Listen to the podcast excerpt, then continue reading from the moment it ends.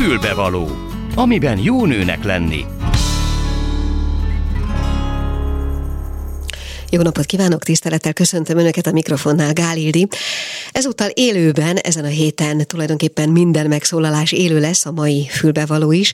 Csütörtökön a Zsebenciklopédia és pénteken este a Ha én ezt a klubban elmesélem is élőben hallható tehát, úgyhogy nagyon örülök, hogy ismét találkozhatom Önökkel. Nos, a mai műsorban először egy olyan témánk lesz, ami már egy korábbi műsorban fölmerült volna, sőt, több korábbi műsor kapcsán fölmerült, nagyon szerettem volna beszélni beszélgetni Nemes László filozófussal arról, hogy működtet egy filozófiai kávéházat, egy filozófiai klubot, hogy ez mi, mi hívta életre, mi szükség van rá, és működhet-e ez a fajta kommunikáció, hogy leülünk és beszélgetünk egymással különböző az élet értelmét érintő kérdésekkel kapcsolatban, nos, erről fogunk vele beszélgetni, ő már egyébként itt ül a stúdióban. Azután vendégünk lesz a fél kettes hírek után Szlomszka Mónika, aki pedig azt tette fel,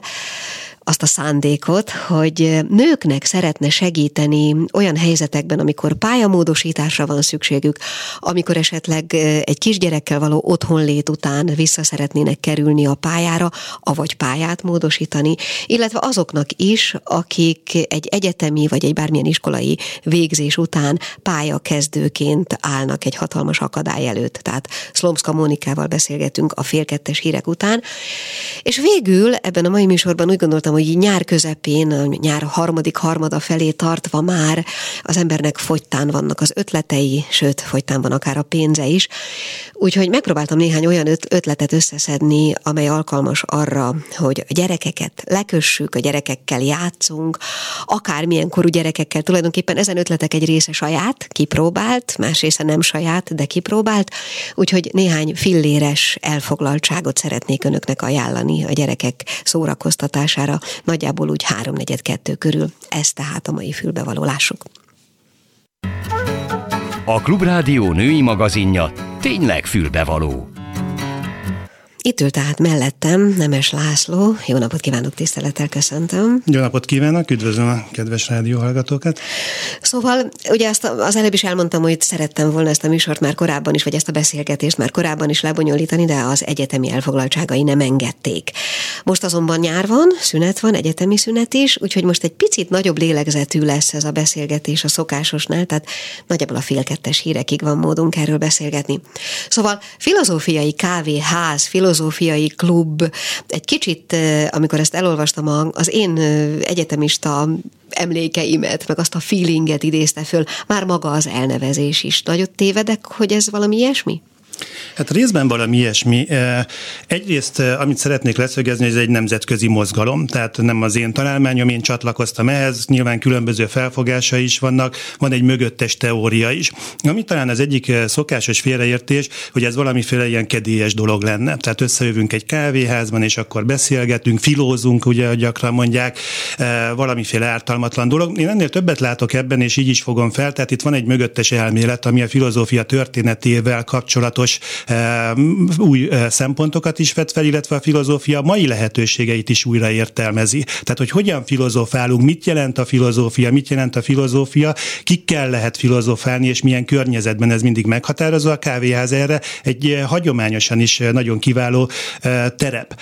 A kezdeteihez, hogyha visszamehetünk és mondhatok pár dolgot, akkor ez Párizsból indul, nem véletlenül. Párizsban nagyon sokféle dolog van, van például egy, egy nagy acél torony. Eh, ami számunkra fontosabb, hogy vannak kávéházak, és van filozófia, és ezek összekapcsolódtak hagyományosan, tehát nagyon sok filozófus a kávéházban találta meg a maga közegét, környezetét, ahol másokkal együtt tudott filozofálni. Ez megvolt már a 17. századtól, a 18. századtól a felvilágosodás filozófiai Voltaire és mások a kávéházakban találták meg ezt helyet, éppen úgy, mint a 20. század filozófusai, Jean-Paul Sartre, vagy Simone de Beauvoir és más filozófusok, és ez ma is megvan.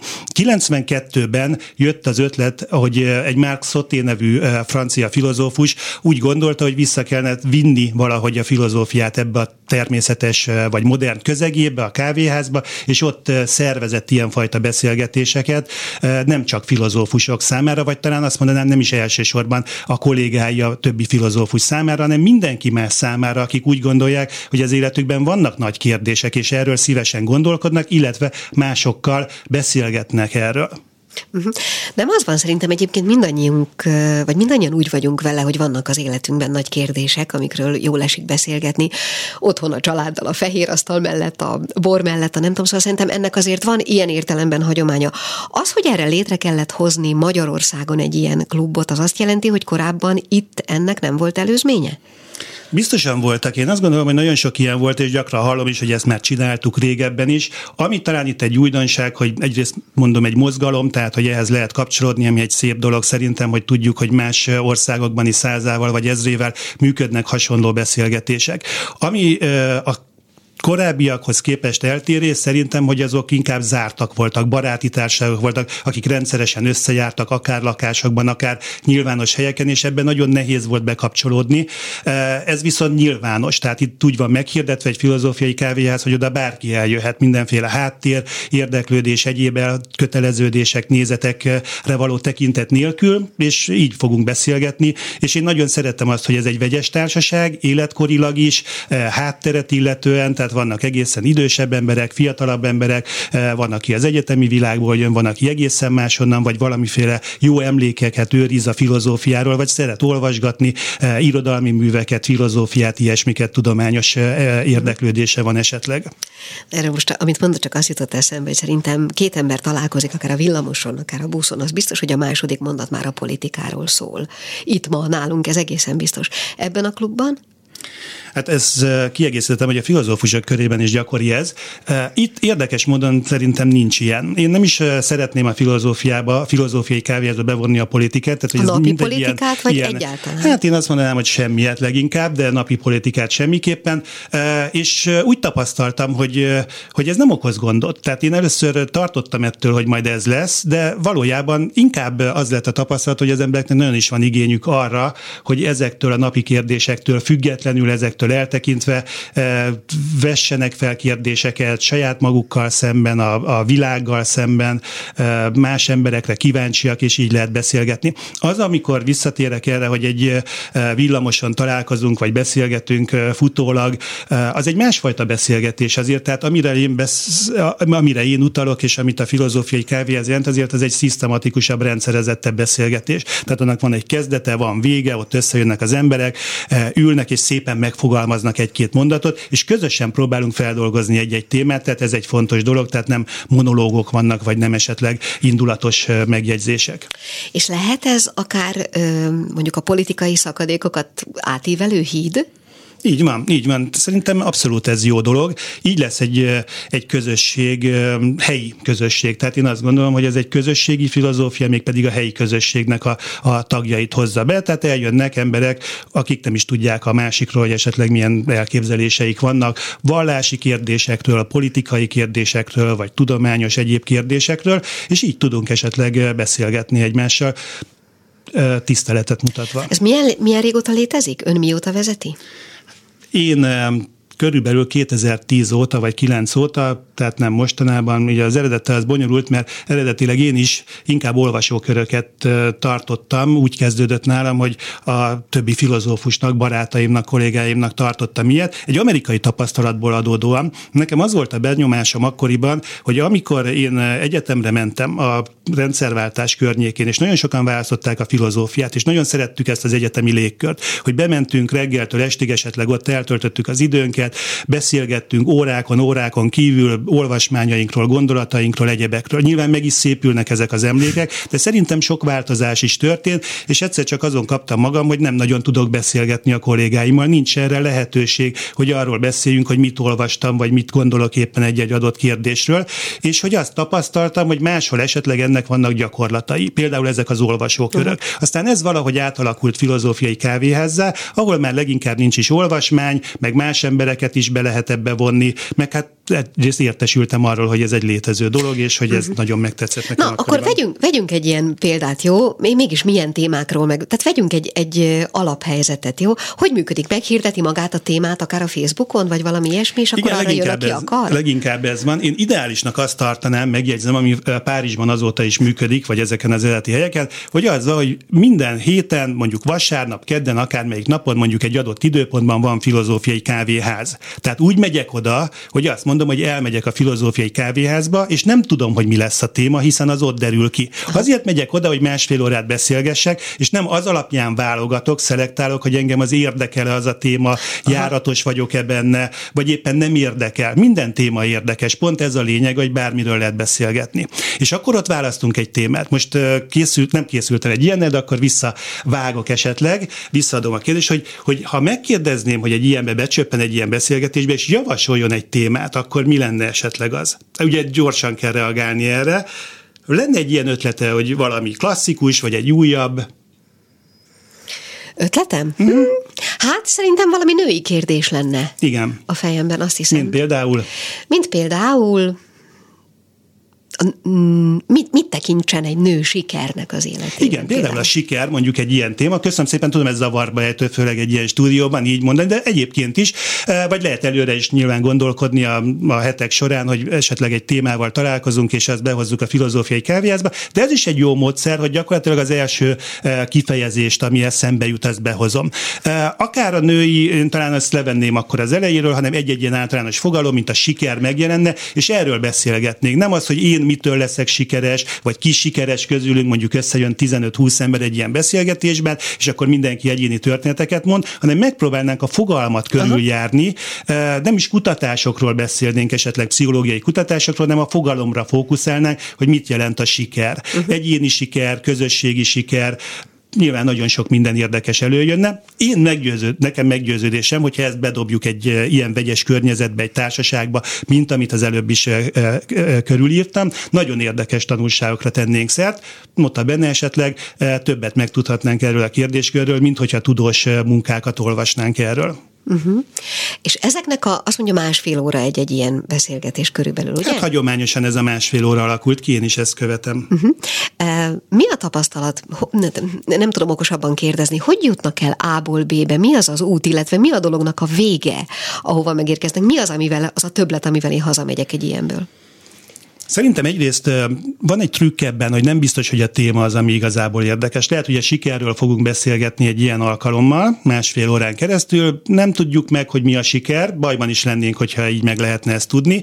Itt fogalmai elemzésekről van szó, és szerintem sokkal fontosabb, talán észre sem fogjuk venni, hogy együtt voltunk, érveket fogalmaztunk meg, megismertük a többi ember gondolkodását, a saját magunk gondolkodására reflektáltunk, letisztítottuk, megnéztük, hogy mi releváns és mi nem egy ilyen beszélgetés beszélgetésben, és szerintem ez lesz az igazából fontos. Én legalábbis azt gondolom, hogy a téma inkább csak egy eszköz. Eszköz ehhez a beszélgetéshez, nem az elsődleges dolog. Ha tényleg valamit nagyon meg akarunk a sikerről tudni, akkor lehet, hogy tényleg menjünk el a könyvtár, hogy töltsünk le szakcikkeket, és akkor megtudunk dolgokat. Ez pont nem erről szól, inkább az együttlét, a közös gondolkodás lesz itt a lényeg. A metódusáról annyit mondanék, hogy mondjuk kiválasztunk egy ilyen témát, és elindulunk valamilyen irányba. Valaki elmondja, hogy én sikeresnek tartom magam. Azért, mert a szakmámban elértem, hogy elismerjenek a többiek. Mondjuk egy ilyen irányba elindulunk. A másik azt fogja mondani, hogy nem biztos, hogy az elismerés a sikernek a kulcsa. Lehetnek más utak is, lehet, hogy majd a, a, a, az utókor fog elismerni minket, és akkor elindultunk valamilyen irányba. Én ezt gyakran nevezem egy intellektuális kalandnak, mert ha előre felkészülek, ezért is jó, hogyha nincs előre megadott téma, otthon már előre felkészülök, és azt mondom, hogy ezt, ezt mindenképpen el akarom mondani, és én ezt a nézetet képviselem, akkor nem leszek felkészülve arra, hogy bármilyen kiszámíthatatlan irányba is elment egy uh-huh. ilyen beszélgetés, és a végén lehet, hogy csalódott leszek, mert azt mondom, hogy, hogy, hogy nem abba az irányba ment, ahogy elképzeltem. Én ezt szeretem nézni igazából. Én azért mindig egy kettős szerepben vagyok, mert részt is veszek a beszélgetésben, ezekben, amiket én szervezek, közben figyelem a beszélgetésnek a dinamikáját, a folyamatát, hogy vesznek benne részt emberek, emberek, facilitálni is kell, moderálni mondjuk, alakítani a beszélgetés folyamát, hogyha leül vagy elkalandozik más irányba a beszélgetés, akkor új szempontokat érdemes esetleg behozni. Bombát, Ilyesmiket, uh-huh. igen, vagy a, vagy a módszerre, hogy filozófiai legyen, azért ez mégis Aha. valahol. Azon gondolkozom, hogy ugye azért ez, ez egy másfajta felelősség egy ilyen helyzetben beülni arccal, testtel, vállalva azt, amit én gondolok, megfogalmazni, ahogy ön is mondta egyébként még a beszélgetésünk előtt, hogy mm, meghatározott időn belül, tehát nem lehet a végtelenségig nyúlni, és nem azért, mert bárki figyelmeztet, hanem azért, mert a többiek elvesztik a figyelmüket. Szóval, hogy azért ez másfajta tudást, meg, meg, meg képességeket is mozgat, mint mondjuk a, egy Facebook kommentet megírni. Így van, nagy a különbség. Gyakran azt gondolják sokan, hogy ez valami hasonló, meg ott van a Facebook. Nyilván a Facebook is alkalmat ad arra, újfajta lehetőségeket, hogy egymással beszélgessünk. Hát az, biztos, az egyik nem, probléma az, hogy a hozzánk például. hasonlókkal fogunk leginkább kapcsolatot Igen. teremteni. A filozófiai kávé az jó esetben meg inkább a, a heterogenitást fogja előhozni. Kicsit egy terápiás vagy ilyen tréning jellegű vonatkozása is van ennek, egy ilyen kritikai gondolkodást is fejleszt, hogy hogyan fogalmazok meg röviden egy-egy álláspontot. Ha magamhoz ragadom a szót és hosszan beszélek, az nyilván nagyon gyorsan kiderül, a többiek elkezdenek fészkelődni, vagy, vagy, vagy félbeszakítanak ilyesmiben egy ilyen beszélgetésben. Tehát az, hogy jelen vagyunk, és több ember van jelen, mondom, egy 15 emberrel nagyjából nagyon jó filozófiai kávéházakat lehet egy nyilvános kávéházban csinálni, akkor ezek nagyon jól kijönnek, hogy előbb-utóbb rá fognak szólni, hogy elkalandoztál a témától, hogy jön ez ide, vagy, vagy nem megfelelő az érvelésed. Tehát gyakorlatilag erről szól, hogy alakítjuk ezeket a fajta eh, készségeket, amelyek a filozófiában nagyon fontosak. Tehát a kérdés az, hogy mitől lesz filozófiai, egyrészt akkor a témája ilyen talán, a másik, és talán ez fontosabb is, ezek a fajta készségek vagy módszerek, eh, eh, amiket alkalmazunk egy ilyen beszélgetésben. Ezeket nem kell előre le, rögzíteni, tehát megmondani, hogy hogyan kell egy adott kérdésről gondolkodni. Szerintem ez nagyon jól kialakul, vagy hát lehet nyilván egy kicsit mederben tartani, vagy segíteni uh-huh. az ilyen jellegű beszélgetéseket. Tegnap is volt egy ilyen? Tegnap egy másik fajta beszélgetés volt, az egy szövegről volt. Uh-huh. Egy, egy online folyóiratban megjelenő rövid cikkekre reflektálunk, azokról beszélgetünk. Ez is egy hasonló, én természetesen ezt is szeretem, de ez két teljesen különböző dolog. Filozófiai kávézatban nincs szöveg. Bocsánat, annak az a, az a probléma azzal, hogy akkor mindig jön valaki, aki jobban ért ehhez, és elolvasta, meg másik nem annyira olvasta, vagy nem értette azokat a hivatkozásokat, szerzőket, és akkor rögtön aszimmetrikus viszonyok alakulnak. És sikerről tudunk úgy beszélgetni 15 emberrel, akik különböző háttérrel jönnek, visszatérve ugye erre az említett példára, hogy, hogy mindenki egyenrangú félként van benne. Ha arról beszélünk, hogy mondjuk egy híres filozófus mit mondott, vagy szociológus a sikerről, akkor vannak, akik ebből írták a doktoriukat, ez nyilván előnyben van azzal szemben, aki sose hallott az illető szerzőről. Tehát ezeket Világos. érdemes itt kizárni. Világos. Nem, azt szerettem volna, hogy egy kicsit beszéljünk még mindig a konkrétumokról. Volt egy ilyen, és akkor lehet, hogy én most valahova messzire elvesztem, de emlékszem, hogy találtam egy ilyet, hogy halálkávéház. Az volt a téma valamiképp. Az hogy volt? Igen, hogy halál kávéház ismétlen magamat, egy nemzetközi mozgalom, ez később alakult ki, eh, részben a filozófiai kávéház mintájára. 2011-ben volt az első Londonban, Angliában, 2012-ben az első az Egyesült Államokban, tehát akkor ez egy jóval Most a halál eh, újabb dolog. Halál kávéház, mint Death Café eh, az Aha. angol elnevezésében, és így terjedt el. És amikor én már javában tartottam akkor filozófiai kávéházakat, és valahogy tudomásomra jutott, hogy van ez is, akkor természetesen én ezeket kipróbáltam. Először egy kicsit az azért távolságtartással, bár engem érdekelt a halálnak a kultúrája, a, a kulturális antropológiai háttere, az orvoslásban megjelenő lenyomatai, reprezentációja, egyéb kérdések, de hogy aztán én is elkezdtem ilyeneket szervezni, és hogy ezek is vannak. Itt a kérdés az, hogy megint csak nagyon sok mondjuk gyászfeldolgozó csoport van, ezekről lehet látni. Ott érintett emberek jönnek, akik éppen elvesztették a szeretüket, gyereküket, házastársukat,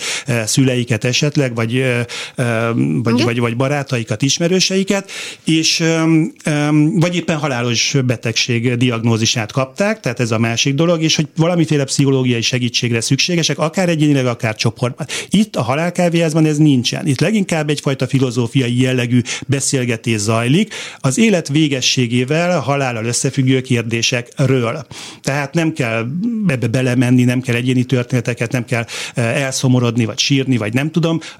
Nem a saját lelki eseteinket Értem. hozzuk be, hanem úgymond megbeszéljük ezeket a kérdéseket. Mit jelent a halhatatlanság, mit jelent a, a, a halálbüntetés, mit jelent a, a, az életvégi döntések, mit jelent a, a zöld temetkezés, vagy valami hasonló kérdések. Ez is egy nagyon izgalmas dolog.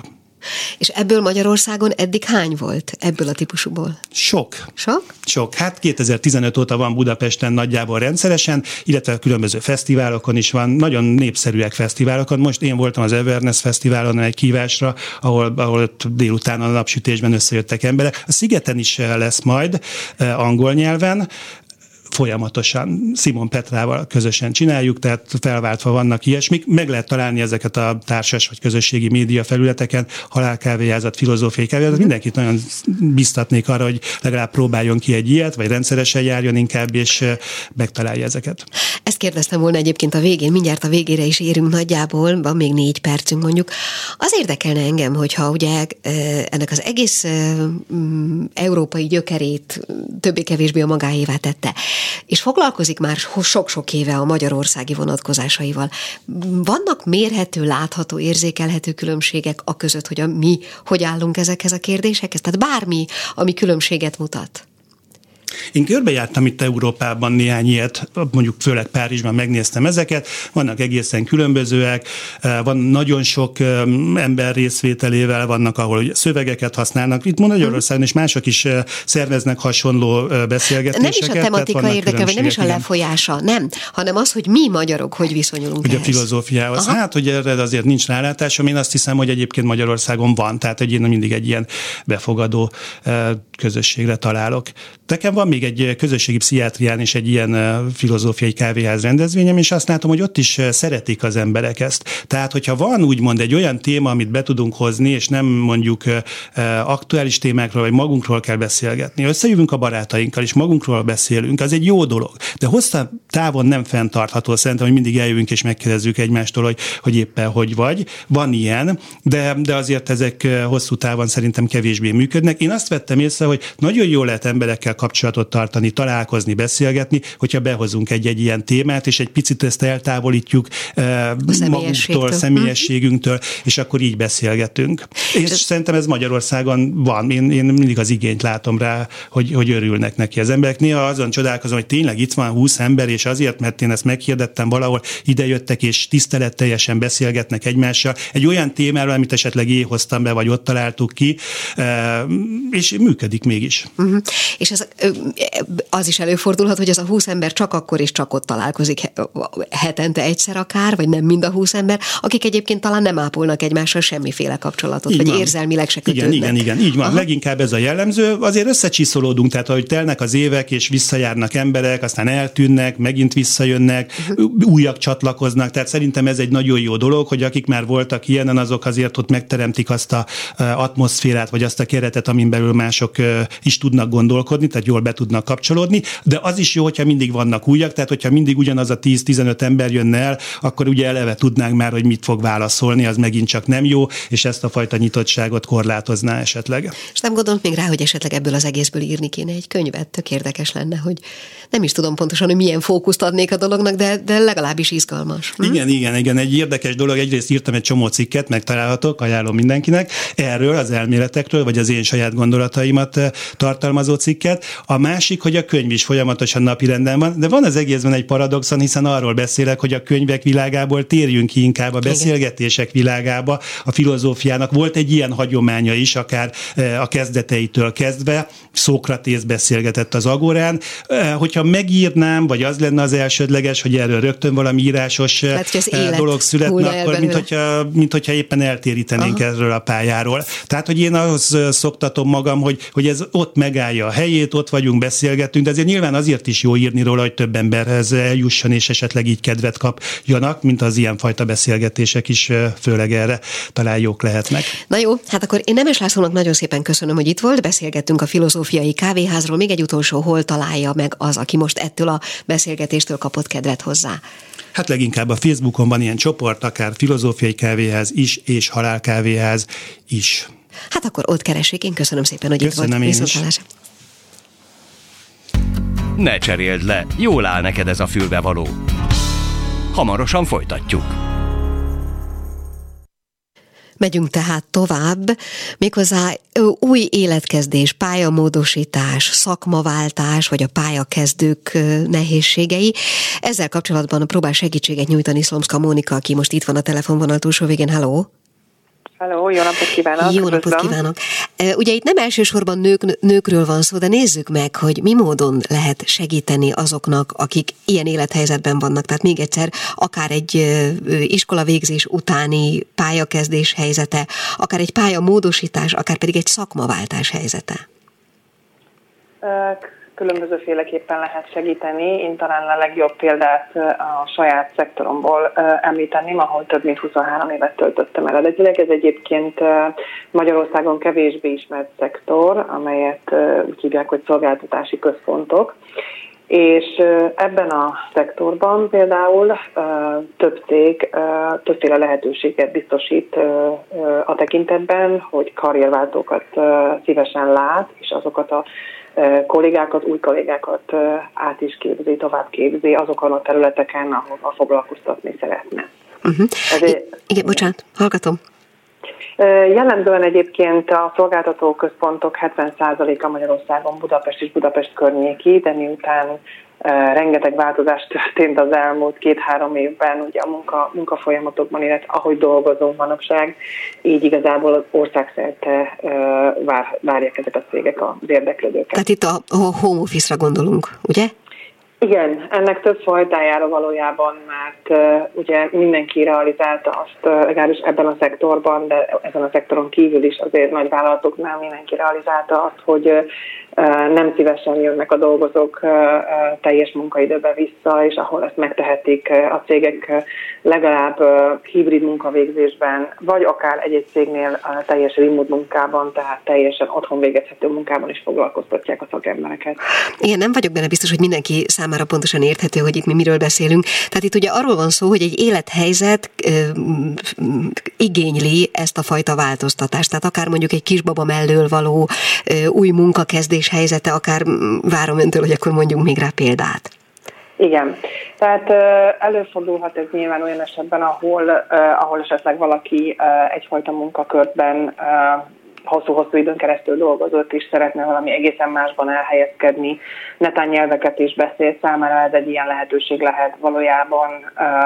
Igazából kortól függetlenül nyitottak a cégek felvenni munkaerőt, Ilyen tekintetben lehetőség ez, ahogy ön is említette, kismamák részére, visszatérő kismamák részére, akik akár fél időben, hat órában, tehát részmunkaidőben szívesen helyezkednének el. A, a pusztán magyar cégek ma csak magyar nyelvismerettel szívesen várják a munkavállalókat, egyébként a, a szolgáltató központok nagy része nyelveket nyelv, nyelvszolgáltatást kínál, ezáltal ugye nyelveket beszélő munkatársakat keres de igazából teljesen nyitott a, a visszatérő kismamákra, uh-huh. és akik részmunkaidőben is szívesen dolgoznának. Valójában férfi és hölgy is munkatársakra is, akik részidőben is dolgoznak. És mi az ön szerepe, illetve az önök szerepe ebben? Az én szerepem több részű, ugyanis egyrészt hosszú-hosszú ideje ebben a szektorban dolgoztam, illetve ezt a szektort támogatom jelenleg is, de egyébként oktatás kapcsán is támogatom, olyan képzésben, olyan képzést vezetek, facilitálok, oktatok, ahol karrierváltóknak nyújtunk ilyen jellegű lehetőségek, hogy ők ezzel a szektorral megismerkedjenek, megismerjék a lehetőségeket, hogy hol lehet ilyen állást találni, milyen cégekhez lehet eljutni, és hogy egyáltalán milyen ismeretekkel kell rendelkezni. Uh-huh. Ez milyen fajta átképzés, tehát milyen fajta ismereteket kell a nyelveken túl elsajátítani azoknak, akik most szeretnének is ilyen módon szakmát váltani? Mm, hát én nem mondanám konkrétan, hogy átképzés, tehát amit, amit mi nyújtunk a saját kereteink között, ez egy tájékoztatás, ez igazából egy integrációt elősegítő kurzus, egyébként a Pécsi Egyetemen található ez a kurzus, és külső jelentkezők számára is elérhető, online élő formában, tehát bárki elérheti valójában országszerte de amikor a, a, potenciális karrierváltók, akik el szeretnének elhelyezkedni ilyen jellegű cégeknél, utána ezekhez a cégekhez kerülnek, ott ők már támogatást kapnak, konkrét támogatást a cégeken belül, hogy egy adott munkakörre, vagy nagyon, egy munkakörön belül, cégen belül hogyan tudnak tovább fejlődni, hogyan tudnak tovább támogatást kapni, akár egy potenciális átképzés révén, vagy továbbképzés révén. Uh-huh. Ez itt most ugye nem a reklám helye, és nem is mondhatunk semmi ilyesmit, de valamilyen információ elárulható-e arról, hogy aki ilyen helyzetben van, az, az merre induljon? Ö, igen, hát még utána nem reklámhelyen nem is árulhatjuk el ilyen szempontból, de hogyha a, ahogy a Pécsi Egyetemen kutakodik egy szolgáltató központok iránt ilyen jellegű kurzusról, akkor ezt viszonylag könnyen fogja megtalálni, mert nincsen sok belőle, tehát ott egyet mhm. talál ilyet. Na jó, hát remélem, hogy segítettünk, vagy segítünk ezen az úton is azoknak, akiknek erre szükségük van. Szlomszka Mónikát hallották, én nagyon szépen köszönöm. Viszont hallásra. Köszönöm szépen a lehetőséget, viszont hallásra. Mi kell a nőnek? Egy fülbevaló. No, hát most, most van az a helyzet, amikor egy kicsit szeretném önöknek előlegezni mind a csütörtöki, mind a pénteki műsort, és aztán hoztam még néhány olyan ötletet, ami pedig itt a nyár közepi, már kicsit fogyóban lévő vagy üresedő pénztárcához illeszkedő gyerekelfoglaltságokról szól. Tehát először a csütörtöki műsorral kapcsolatban szeretnénk mondani valami olyasmit, ami, ami talán felkelti a figyelmünket, ugyanis még nem találtam ki, hogy pontosan mi lesz a zsebenciklopédia hívó szava, de talán valami valami olyasmi lesz majd, hogy fordulat. Egy olyan történetet fognak hallani, ami számomra is megdöbbentő volt, egyetlen hölgy lesz a vendégem. Röviden és, és összefoglalólag talán annyi az ő története, hogy ő egy nagyon mm, nehéz érzelmileg kicsit üres gyerekkorból ment férjhez valakihez, aki aztán beemelte őt a, nyilvánvalóan a maga családjába, a maga családjának a hitvallásába, a politikai és egyéb hitvallásába és világába, és ők hát meglehetősen, mm, hogy mondjam, karakteres és kirekesztő nézeteket vallottak tulajdonképpen mindenki másról, aki nem tartozik szorosan abba a körbe, ahonnan ők származtatták magukat. Ő belekapaszkodott ebbe a családba, ebbe a férfibe, ebbe a férjbe, és született négy gyerekük. Majd ő elmeséli, hogy pontosan milyen körülmények között éltek, mennyi mindent végzett a házassága ideje alatt. Majd egyszer csak először 15 éves korában az egyik gyermek, majd kicsit később a másik gyermek is coming out-olt. És ez a történet, ez így már nem fért bele sem a házasságba, sem a további együttélés bármilyen lehetőségébe, hogy pontosan mi mindenre jött rá, hova jutott most el ez a hölgy ezután a tulajdonképpen nem is tudom, tizenvalahány év után, és hol tart ebben a dologban most? No, erről fog ő beszélni a csütörtöki zsebenciklopédiában. Nem akarok ebből sokkal többet előlegezni, mert egyrészt én magam is még csak viszonylag kevés ismeretet szereztem a dologról, másrészt pedig nagyon fontos volna, hogy ő a személyességével, hiszen a csütörtöki műsor ugye a személyes történetekről szól, és azzal az intenzitással és azzal az igazoltsággal tudjon róla beszélni, amivel majd remélhetőleg fog. Ez tehát a csütörtöki műsor, Pénteken este pedig a Ha én ezt a klubban elmesélem című műsorban ezúttal Bordán Irénnel fogunk beszélgetni.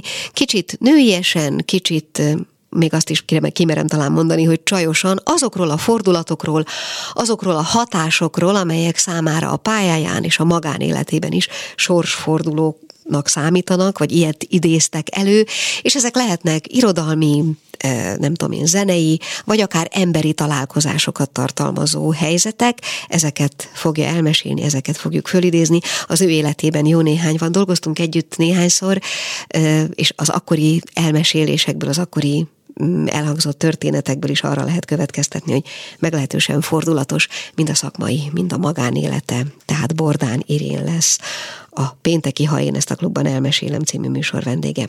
És most a hátralévő időben én hoztam önöknek néhány olyan ötletet, amit föl lehet használni talán a gyerekekkel való együttműködésben így a nyár vége felé, mert ezekhez bizony nem kell semmi. Ha csak nem egy kis odafigyelés, vagy egy kis együttmunkálkodás a gyerekkel, filléres ötleteknek neveztem őket. Az egyik egyébként, mondom, kettő közül, ezek közül saját, az egyik az egy kavics gyűjtéssel kezdődik, amit el lehet végezni akár a boltba menet, akár bármilyen séta alkalmával. Olyan kavicsokat érdemes gyűjteni, kisebbeket, nagyobbakat, amik utána megmoshatóak, lesikálhatóak, körömkefével letisztíthatóak és megszáríthatóak. Ugyanis, ha ezt megtettük velük, akkor utána nem kell hozzá már más, csak egy kis színes ceruza, ezzel a színes ceruzával akár ki lehet színezni egy színűre, akár lehet rá a fantáziára bízva, rajzolva bármit is. És most jön az igazi trükk, mert ezzel még mindig nincs vége a dolognak. Én a gyerekeimmel annak idején a Balaton partján gyűjtögetve ezekből a kövekből, aztán délután egy társas játékot terveztem, mindenkinek volt meghatározott számú kavicsa, és utána már csak meg kellett rajzolni egy nagy csomagoló papírra magát a játékmezőt, vagy a játékmezőket, és fantasztikus játékszabályokat lehetett kitalálni, amikhez aztán az ember tartja magát, vagy előfordulhat az is, hogy nem is átalakítja. Minden esetre több estére meghatározta az esti együtt töltött programjainkat, és azzal az élménnyel is szolgált, hogy ezt ők csinálták, ők találták ki, ők szerezték meg hozzá az összes alapanyagot, és így tovább, és így tovább. Aztán a következő ötlet, ami szintén egy tulajdonképpen filléres játék, azt úgy hívják, hogy porcelán gyurma. Szerintem karácsony környékén erről többen hallottak már, vagy többen akár űzték is ezt a szakmát. Ennek az a lényege, hogy úgy lehet gyönyörű, szép, hófehér és csillogó játékokat, tárgyakat, festhető figurákat és egyebeket létrehozni, hogy ahhoz nem kell más, csak, és mondom a receptet, egy csésze, szódabikarbóna, fél csésze kukorica keményítő, és egy háromnegyed csésze víz, ugyanez bögrével vagy bármilyen mérőedényel is mér, mérhető, hiszen az arányok a lényegesek. Először, és ez nagyon fontos, a porokat kell összekeverni, a szódabikarbonát és a kukorica keményítőt, és amikor ezt már sikerült, akkor jön hozzá a víz. Ezt össze kell keverni csomómentesre, és nagyon alacsony lángon el kell kezdeni főzni. És egy idő után a kukorica keményítő hatásának eredményeképpen létrejön, így a kevergetés és a főzés eredményeképp a gyurma állag. Na akkor kell levenni a tűzről, bele kell kaparni egy, hát egy fóliába célszerű, vagy valamilyen légmentes zárható anyagba, nejlózacskó is alkalmas rá, és ott hagyjuk kihűlni, mert akkor nem veszíti el a nedvességét. Utána ez egy formázható, tulajdonképpen gyurmaként működő anyag lesz, ebből aztán tényleg csak a fantáziánk szab határt annak, hogy mi mindent lehet létrehozni. A lényeg az, hogy gyönyörű, fehér és még kicsit csillogó is az a, az a színvilág, ami ezután létrejön belőle, illetve ezután még a dolog festhető. Ékszer, nem tudom én, hűtőmágnes, vagy szintén a korábbi társasjátékhoz említett bábú, vagy bármi más is készíthető belőle, a nyaklánctól a karkötőig, ha kislányokkal játszunk, a nem tudom, a kisautótól a katonáig, hogyha kisfiúkkal, szóval bármi. És ez egy viszonylag gyors sikerélményt adó játék lesz, és tényleg szinte fillérekbe kerül. És a harmadik, amit hoztam, az én egyik kedvenc olyan sikerélményem volt a gyerekeim kiskorában, ami az utca összes többi gyerekét is megmozgatta, ezt pedig úgy hívják, hogy a kockafagyi. A kockafagyinak az a lényege, hogy tulajdonképpen nem más, mint egy málnaszörp, vagy egy nem tudom, ribizli szörp, akár saját készítésű, egy elég intenzív szörpöt kell csinálni, de limonádéval is működik. Nem kell hozzá tulajdonképpen semmi más, csak egy jégkocka tartó. Ebbe az ember belemeri ezt a bizonyos elég intenzívre elkészített szörpöt, és a jégkocka tartó minden egyes lukába belehelyez egy fogvájót, és így fagyasztja meg. És amikor azonnan kikerül, az onnantól kezdve ilyen emészthető méretű fagylaltá, vagy hát jégkockává válik. Az emészthető méretet úgy értettem elsősorban, hogy nem fájdul meg mondjuk tőle a gyerek torka. Szóval nagy melegben ezt érdemes megcsinálni. Én arra emlékszem, hogy az utca összes gyereke nálunk árt sorba kockafagyért, vagy a kockafagyi receptjéért. Ezt a három dolgot hoztam most önöknek arra az időszakra, ami most még előttünk áll, nyilván ennél sokkal több is van, és utána nézhető számos helyen az interneten, de gondoltam, hogy próbáljunk valami olyasmit csinálni, amihez tényleg semmi, vagy alig valami kell. Ennyi egyelőre mára, amit hoztam, most egy picit muzsikálunk, és még egy néhány szóra vissza szeretnék térni.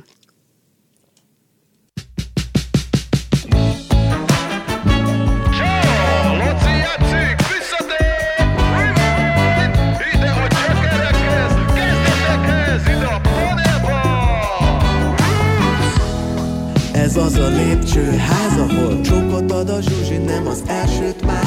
A szomszéd gyerek hajnalban lerúgja a fikuszt Másik meg gitáron tiszta tátrai Itt fő a bablev heves ott Sül a barbecue. Kriszti már megint Skype-ol Bömböl az I love you. Csokolom kézikem Megszáradt a bugyja Az unokájának szép a céges audia A paradicsom Csak annak kell a kert Aki nem lakott a hatodikon. A pane paradicsom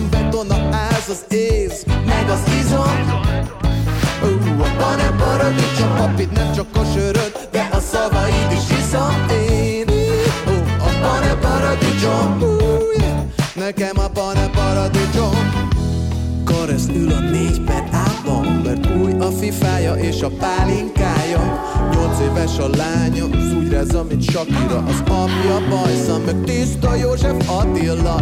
Mama, a tároló kulcsa hol van? Ott hagytam a szívemet is a kisboltban. Senki nem dohányzik, mégis mindenhol csik van. Folyton csak a majka szól a kocsikban a pane paradicsom Csak annak kell a kert, aki nem lakott a hatodikon. A pane paradicsom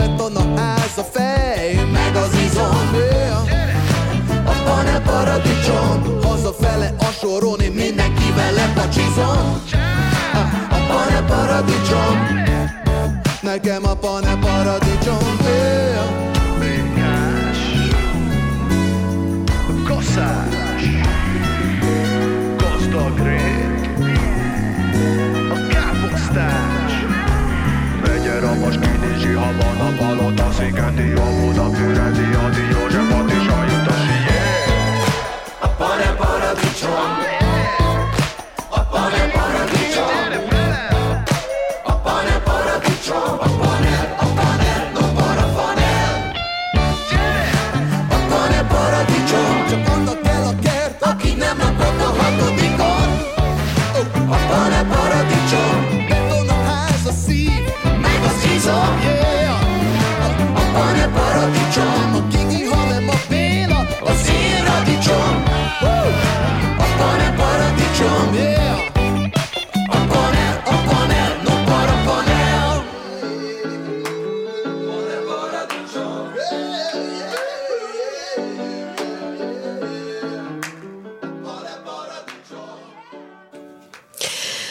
Hát sok más dolgom nincs már mára, mint hogy összefoglaljam, hogy mi volt ma, illetve gondoltam, hogy hozzájárulását kérem a csütörtöki vendégünknek ahhoz, hogy fölolvassak egy szöveget, amit ő írt egy bizonyos oldalra, de mivel nem sikerült őt elérnem, ezt most nem tudom megtenni, nem is merem megtenni a hozzájárulása nélkül, de akit érdekel, az csütörtökön, mert nincs kétségem afelől, hogy hozzájárul majd, csütörtökön hallani fogja. Tehát csütörtökön ismét, illetve akkor el fogom mondani, hogy mi az ő hitvallása azzal kapcsolatban, ami vele történt, nevezetesen, hogy egy óriási fordulat jött az életében, amiatt, hogy a gyerekei tizenévesen coming out Szóval a mai műsorban először vendégünk volt Nemes László filozófus, beszélgettünk a filozófiai klubról, vagy a filozófiai kávéházakról, amely azért Magyarországon olyan értelemben egyedülálló, hogy az európai gyökerei ugyan léteztek, de Magyarországon túl sok ezt ezt megelőzően talán nem, vagy legalábbis nem így. És talán az volt a legfontosabb mondata, ami számomra meghatározó volt ebben, hogy ez hidat jelenthet még akár a mai politikai helyzetben is egymás közé építhető hidat, mert hogy beszélgethetünk nagyon sok mindenről, némileg érzelmi távolságtartással, tehát nem feltétlenül a személyes történeteinket elmondva, de az élet meghatározó dolgairól, az élet értelméről, úgyhogy keressék őket akár a filozófiai klub néven, akár a halál kávéház néven, mert az is egy nagyon izgalmas kezdeményezés, érdemes ellátogatni egy-egy ilyenbe. Aztán vendégünk volt, vendégünk volt Slomska Mónika, aki pedig a Pécsi Egyetemen vezet olyan képzést, amely tulajdonképpen egy, egyfajta átképzés, bár ő nem szerette ezt a kifejezést azoknak a hölgyeknek, akik élethelyzetük folytán, akár egy szülés utáni munkaerőpiacra való visszatérés miatt, akár szakmaváltás igényével olyan helyzetbe kerültek, hogy erre a képzésre szükségük van, akár az is lehet, hogy pályakezdők, és valahogy el kell indulni az életben. Szóval vele beszélgettünk erről, hogy hogyan lehet átlépni ezen az akadályon, illetve milyen típusú képzéshez juthatnak hozzá, akiknek erre szükségük van. És végül igyekeztem önöknek néhány filléres kézműves ötletet mondani, ami így a nyár vége felé már, vagy a nyár derekán, inkább ne legyünk ilyen pessimisták, már az üresedő pénztárcának segítséget nyújt, illetve a gyerekekkel való foglalkozásban segítséget nyújthat. Ilyen ötletek voltak csak, hogy felidézzem, az utolsó volt a kockafagyi, azt megelőzően volt a porcelángyurma, hogy visszafelé menjek, és végül az a fajta kavicsgyűjtés, aminek eredménye egy gyönyörű nagy társas játék lehet, ami saját találmány minden szempontból. Ez volt tehát a mai fülbevaló, csütörtökön várom önöket, legyen a hívószavunk mondjuk a fordulat, csütörtökön egy, órát, egy órától, és pénteken este is itt leszek, pénteken este nyolctól, amikor pedig Bordán Irén lesz a Ha én ezt a klubban elmesélem című műsor vendége. Ez volt tehát a mai fülbevaló. Köszönöm, hogyha velünk voltak. Búcsúzom, Gál Ildit hallották a viszonthallásra.